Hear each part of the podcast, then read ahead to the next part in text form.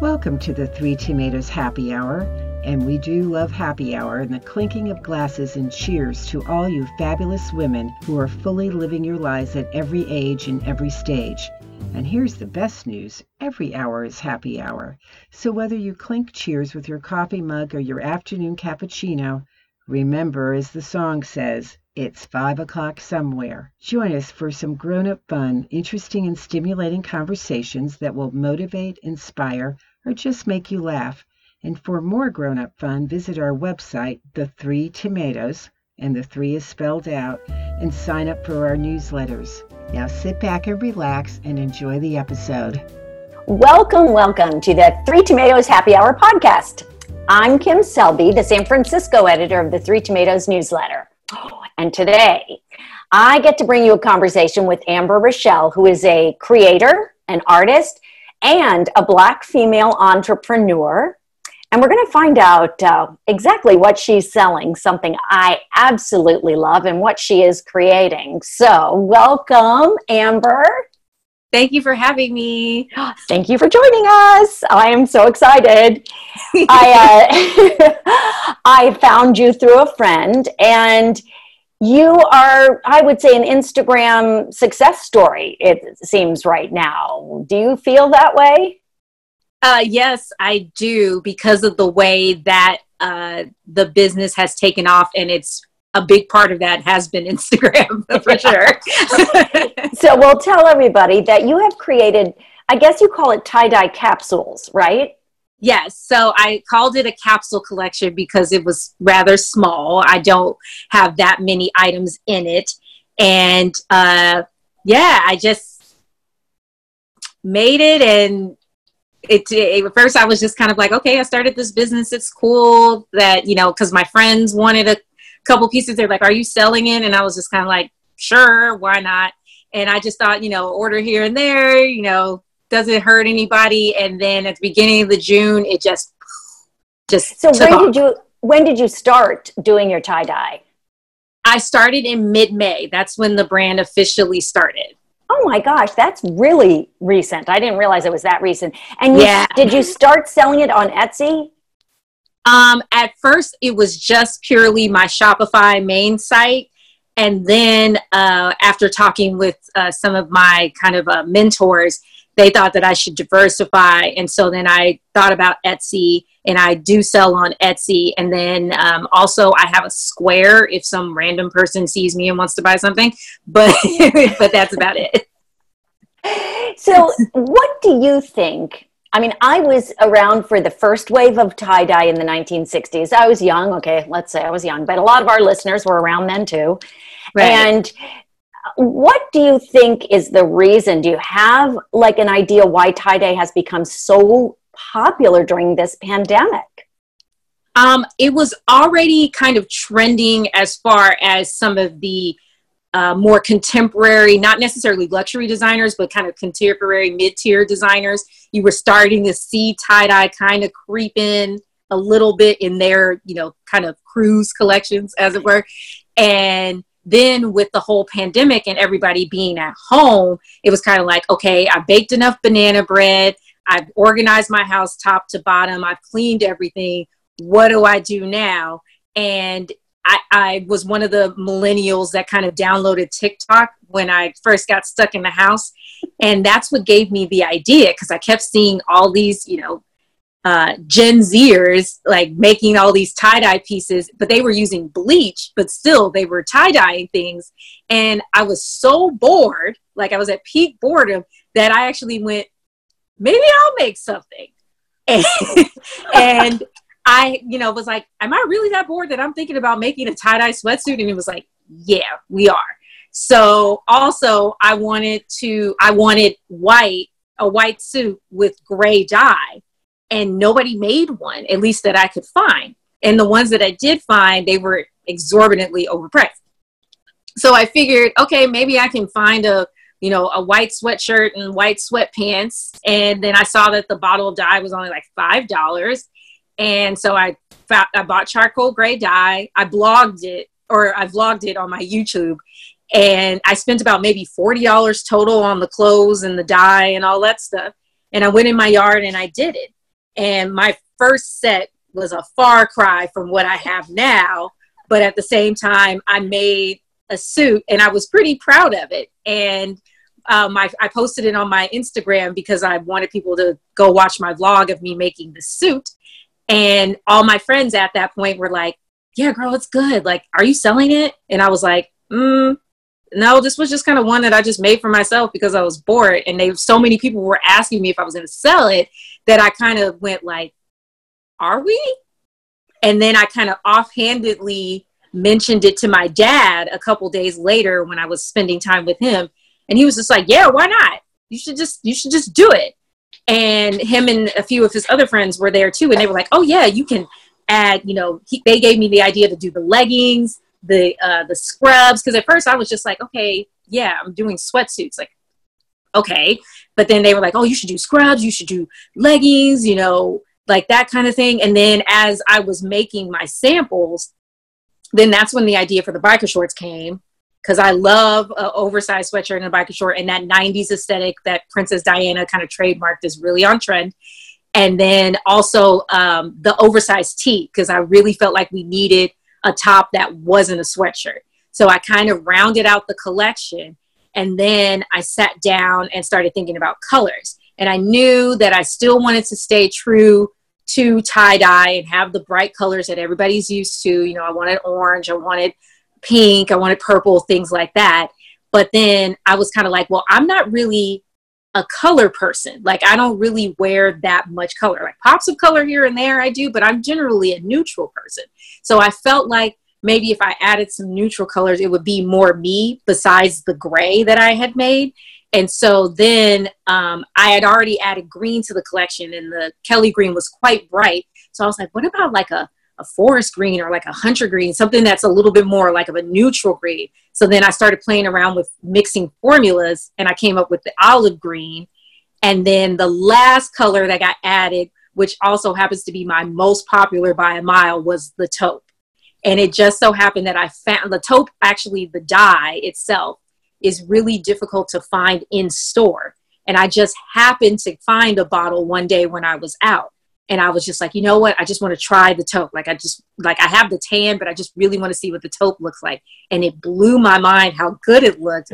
And so the taupe was kind of the last color that got added, but it's my most popular color. So, oh my gosh. I, I have to tell everyone that I went to your site because I'm just, I could not, it took me like days to figure out what I wanted to buy. I really had a hard time. I mean, I... I was like, do I go with the taupe that's nice, neutral? Do I go with the green is one of my favorite colors, but purple's really, and pink, I ha- your colors and the way it's laid out, it's you have it, it's so enticing. It made me want every single one of those colors. I can't wait. I, they haven't arrived yet, but it's really beautiful. Thank you. That's where my visual merchandising training came in, because since I... simply since I do aesthetics for a living with J. Crew, um, and they have very strict visual standards. We have a whole book that comes out every time we get new merchandise, and precisely how everything is supposed to be folded and where is down to the letter. So having very strict guidelines like that really helped when it came to coming up with the visuals for my brand. And so when I was planning out like, oh, I'm going to do the hoodies like this, and I'm going to do this Uh, leggings like this, it was very easy for me to be like, this is exactly how I wanted to look, and now I just need to execute it in a photograph. And we did. It's beautiful. It's really beautiful. And I just want to mention to people who are listening is that you are a Bay Area. Are you a Bay Area native? I know you live here now. Yes, I was I was born and raised in San Francisco. Yes. Yeah, we love that. There's so few people. Yes, very few. Yeah, there are very few. But your your your merchandising clearly is um spot on. And the colors, I just, I know I'm going to buy more. I know it. I just know it. You know, I'm going to get, because I do, I live in, what do I live in? Leggings, yoga clothes, because right. I love yoga and uh, every day. So I, uh, I, I know I'm going to want more of those. So let's talk a little bit first about your background. I mean, you know, people are always curious when people sort of take off in the fashion spectrum and the arena. Did you have a Do you have a background in fashion in terms of, did you go to school for it or? Oh, actually, I have no formal training in fashion. Uh, I actually, my two degrees, my bachelor's and my master's degree, are actually in economics, believe it or not. Um, I uh, have been working pretty much in corporate finance. I did uh, pricing data analytics for very large electric utility companies right out of graduate school, and that's primarily where my professional experience was. I did that for about almost seven years.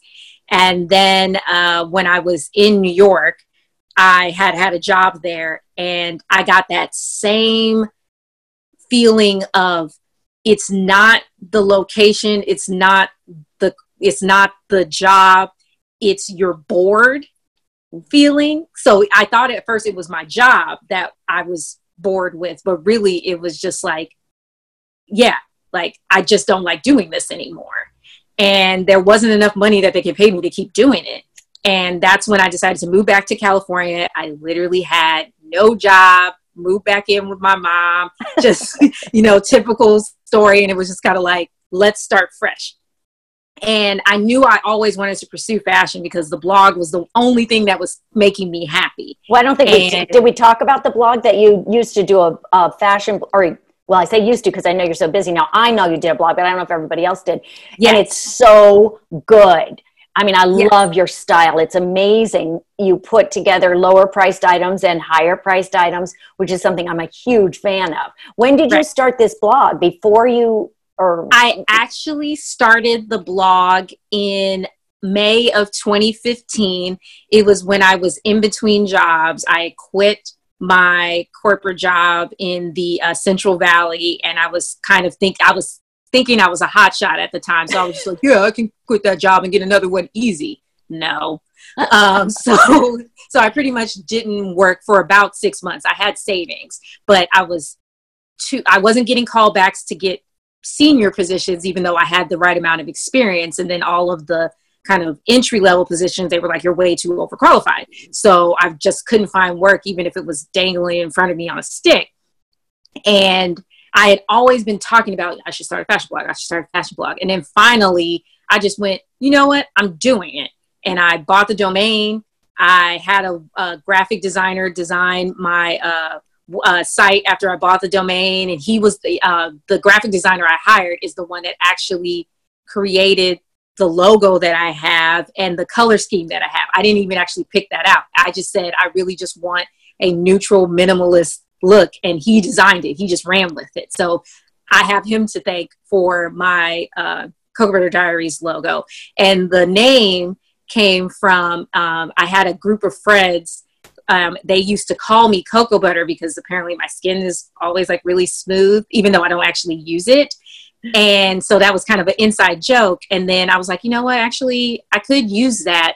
And then I kind of started thinking deeper, like, okay, what do I want the blog to be? And it was more like, okay, I I kind of see it as being like a personal style journal of like my chronicling my style. So then I was like, okay, I can't call it Cocoa Butter Journal. And then I kind of started just playing with words. And then I came up with Cocoa Butter Diaries. And then like all things these days, you go and check to make sure that the Instagram handle isn't taken. And then that's when you go, okay, that's what the name is going to be. And then you just kind of go from there. And then once the site was built, it was kind of like, okay, we got the site now. There's no excuse. Let's start creating some content. And now, was it, was it successful, your blog? Um, at first it wasn't because I wasn't, I was writing very sporadically. This was around the time that Instagram was just starting to become like a thing. Like at first it was just more like people just had it for fun, but then it was like right at that like peak where Instagram was really starting to become the influencer like platform that it is now. And so at first I was just kind of like, oh yeah, I'll create content when I feel like it and I'll write about whatever I want. And I really wasn't taking my blog plus Instagram game seriously. And it wasn't until I moved to New York, which was about um, September of twenty fifteen. It wasn't until that point where I actually started working with a professional photographer and really doing the street style photography and seeing how incredible my photos could turn out on, you know, the streets of New York, that that's when I was really like, wow, like if we really take this seriously, like it could be something.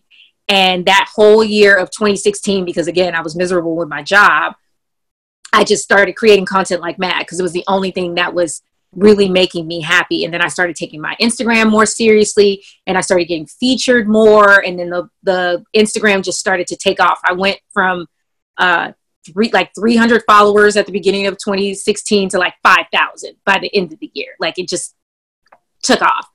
And then from there, it's just, you know, year after year, I just try to grow and be better. And then as things kind of moved along, and as I decided to move back to California, of course, I wanted to keep it. And, you know, I just kind of had to adjust around my new, you know, career as far as when to shoot and things like that.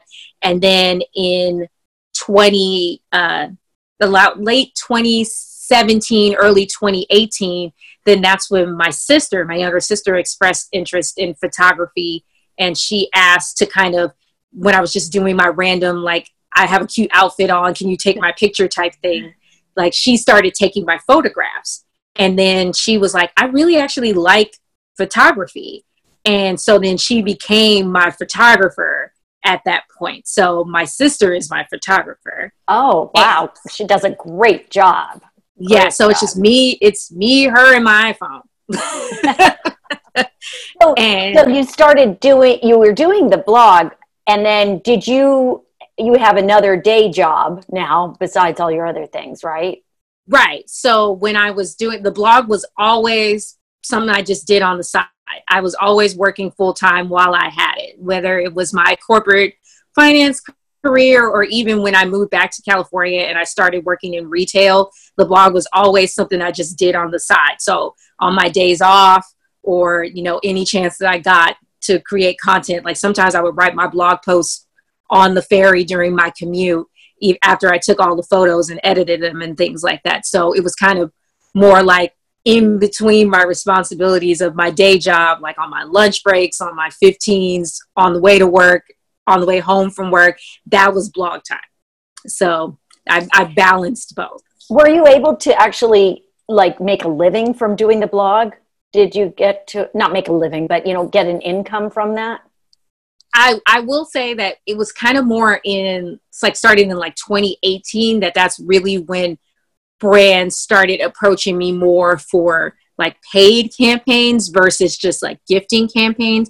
But then at the same time, I'm also very like particular about which brands I choose to work with. Like I really only want to work with brands that really fit my, not to say aesthetic, but just resonate more with me, because I've kind of built that trust with my followers that if I post something, then either A, I spent my own money on it and I love it, or B, I believe in this brand enough where I'm willing to post about it and talk about it. So I choose my collaborations very carefully, even though a lot of them do offer to pay me. I still, a lot of them I still do turn down. You know, I appreciate that. And I'm, I think many people do appreciate that. I don't like it when I look at someone's either Instagram or, and they're promoting something that nine thousand other people are promoting, you know, they're not using it. So I really appreciate that, that you are right. True to yourself and your own authentic aesthetic, as it were. But let's go back to tie-dye for a minute and sure.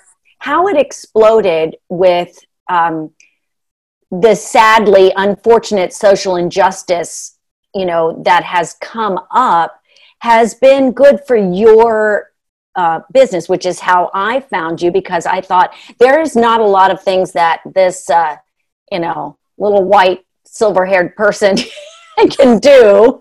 I mean, I didn't want to go and stand at protests because that right. just didn't feel safe to me, you know, right. in terms of COVID. But I have sadly and happily found many Black-owned businesses online I've been able to support by shopping. But right. did you find that that's when things really, um, did they escalate for you?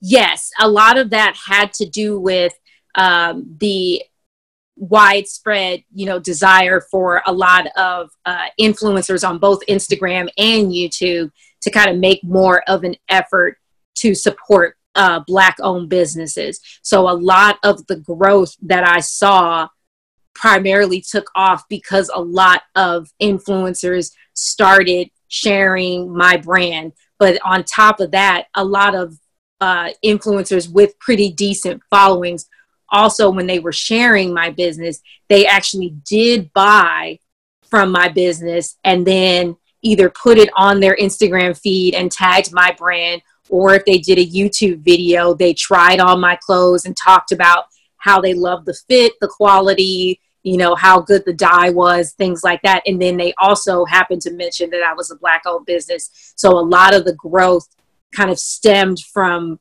social media and people just simply, oh, I found you through this because this person posted it on their Instagram story, or I saw you on this person's Instagram, or this person had you in your um, in their YouTube video for all the Black-owned businesses that they bought. And so a lot of that traffic kind of generated into like my store literally exploding overnight. Like I, that first, um, June tenth, first. Or, oh, well, June, was it June? Yeah, it was June yes. tenth or ninth or whatever. So it's really just been like six, eight weeks maybe that right. things have been amazing, right, for you? Yeah, because the first two weeks, it was more just like, you know, people who had, you know, because I was cross-promoting my brand on my blog. So it was mostly, you know, of course, loyal followers of my blog. They were like, okay, girl, yeah, we go buy something, you know, and my friends and things. So it was just kind of like, you know, couple orders here, couple orders there, you know, nothing too crazy.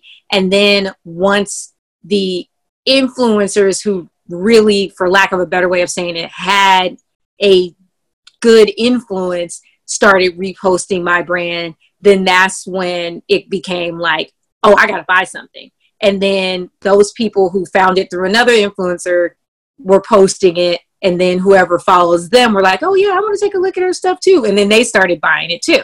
So, but I think the best uh, marketing that I've had, it's definitely about three people that I can name off the top of my head who have relatively large influences who really did a bang up job of really promoting the brand genuinely.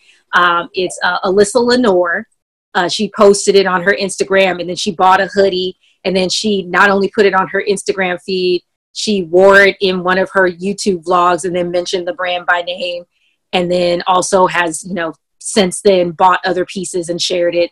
And then uh, Erica Fox of Retro Flame, uh, she posted it. She actually did a blog post on Black-owned businesses, put a link to my shop in it. And she's one of my top website referrals uh, as far as bringing traffic to me. And she's from Ireland. She's a, a native from Ireland. So even a lot of Uh, people from Ireland who love her were ordering things because we ship worldwide. And then the biggest shout out was uh, Sierra Schultze. Uh, she has a, a very big YouTube. She has about a million subscribers on YouTube. Oh. And I had no idea who she was, but she had placed an order where she had got, you know, a sweatshirt, a t-shirt, and some, uh, and two pieces for her dogs. But I had no idea who she was. So I just, you know, filled her order. And then next thing you know, somebody who I'm friends with from college, like D M'd me and was like, you on Sierra Schultze's uh, YouTube. And I was just kind of like, all right, cool. Like, yay. Like kind of just more like, that's nice that she mentioned me. Like, thanks for letting me know. Cause I was like, I don't know who that is. And then I went and actually like watched her video and she full on hyped up the brand. Like she was like, I ordered these pieces. She tried them on. She talked about how much she loved the color, the quality. And when she bought her order, she bought a sweatshirt for herself. She bought a t-shirt for her husband and then their two dogs. And they took the most adorable photos in the merch, like these family photos. And then it just, Like that, that she posted that video on July third, that fourth of July weekend. I had like a hundred orders just over that weekend because it was from her YouTube. Wow. Like, I mean, I, I think it's wonderful and I'm really looking forward to it, honestly. And I just, I'm like, I want all of my eight hundred followers to buy from you. Okay. So I'm hardly a million person uh influencer. I did I had no idea who she was when she, you know, bought the items or anything like that, because a lot of a lot of the influencers, which I'm very grateful for, they didn't pull the, you know, like I'm an influencer, you know, like, can you rush my order? Like, they just ordered just like everybody else. They paid just like everybody else. None of them asked for anything for free. They just, be- they believed in the products.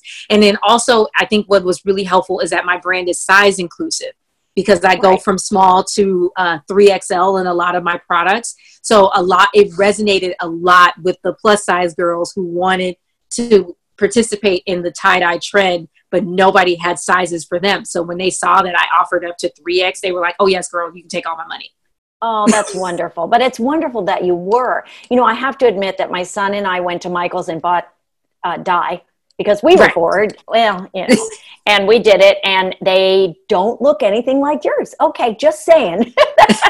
It was a lot. Honestly, it was a lot of trial and error, because when I had to make the samples for the product shoot, because I, I modeled all of the clothes, and um, I also had to do all the visuals and things like that. So I had to make one of each piece in each color. I had to, you know, kind of perfect it. So I kind of, I started doing my research. It's like, okay, these are the different ways that you can tie it, you know, and then of course, following the instruction on the bottle was crucial. And, you know, I was just sitting, I was just literally sitting on my stoop in my front yard, just dyeing all the pieces and doing all the samples until I was ready to launch. And, you know, some turned, some pieces turned out great. Some of them I had to do a do-over. It just, it's just the nature, it's just the nature of the beast. Like the leggings were honestly the hardest be- be- because of the way that, because of the fabric composition and the way that they have to be made. The leggings really took a lot of trial and error because I kept not getting the result that I wanted. I wanted the color to be just as vibrant as the other clothes. And the first times I was doing it, it was like, it's still dull. It's still dull. And I had to keep experimenting with different brands of leggings and all yeah. kinds of stuff. So it, it really was a lot of trial and error on my part. Oh, I get that. And so I was reading through your website and I'm looking at everything. And of course I wanted the hoodie and I'm like, ah, oh, do I really, you know, is that what I want? And so then I looked at the leggings, and I think it's a very reasonable price for workout nice. leggings, but you had me at pockets. When you said the leggings have pockets, I'm like, I can't go out anymore without leggings with pockets, because I go out with my phone, my glasses, and my car keys. And in, right.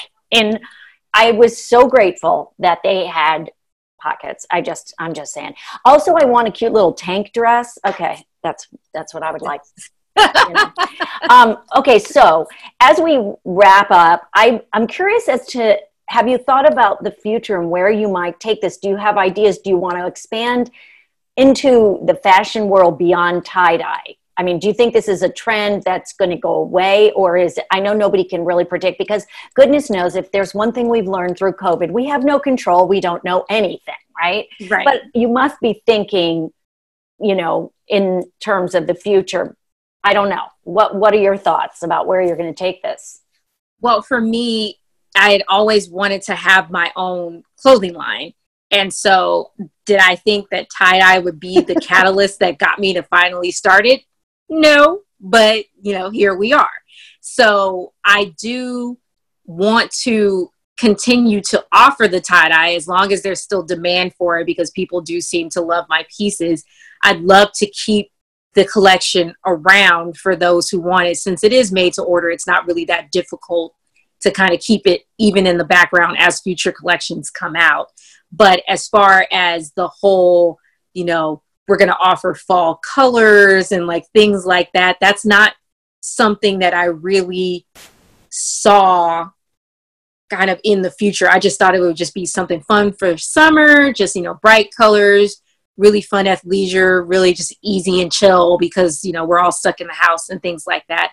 But I never really thought about doing, you know, pumpkin spice or, you know, or anything as far as like colors. So not knocking pumpkin spice, like, you know, they're just saying more in general of colors, but I just never really saw it past that. I really just wanted to focus more on uh, becoming more of an actual um, designer in the sense of rolling out a collection of clothes that's more um, true to what I did dress like when I did leave the house and didn't live in sweatpants. That's just real easy, versatile, you know, lots of, you know, neutrals, lots of ways to mix and match your pieces, but then not going too crazy with it. But you know, I, I can't say if, you know, I'm meant to just be the tie-dye queen until the end of time, but I'm willing to, you know, listen, because I have my operation and it pretty much operates on made, you know, being made to order. So if I make tie-dye until twenty thirty, okay. But, and then if I come out with other stuff too, and, you know, it does great as well, but then people will still remember as me as being the tie-dye queen, I'll still carry tie-dye. But I, I also want to, but I also want to expand to more contemporary ready-to-wear as well.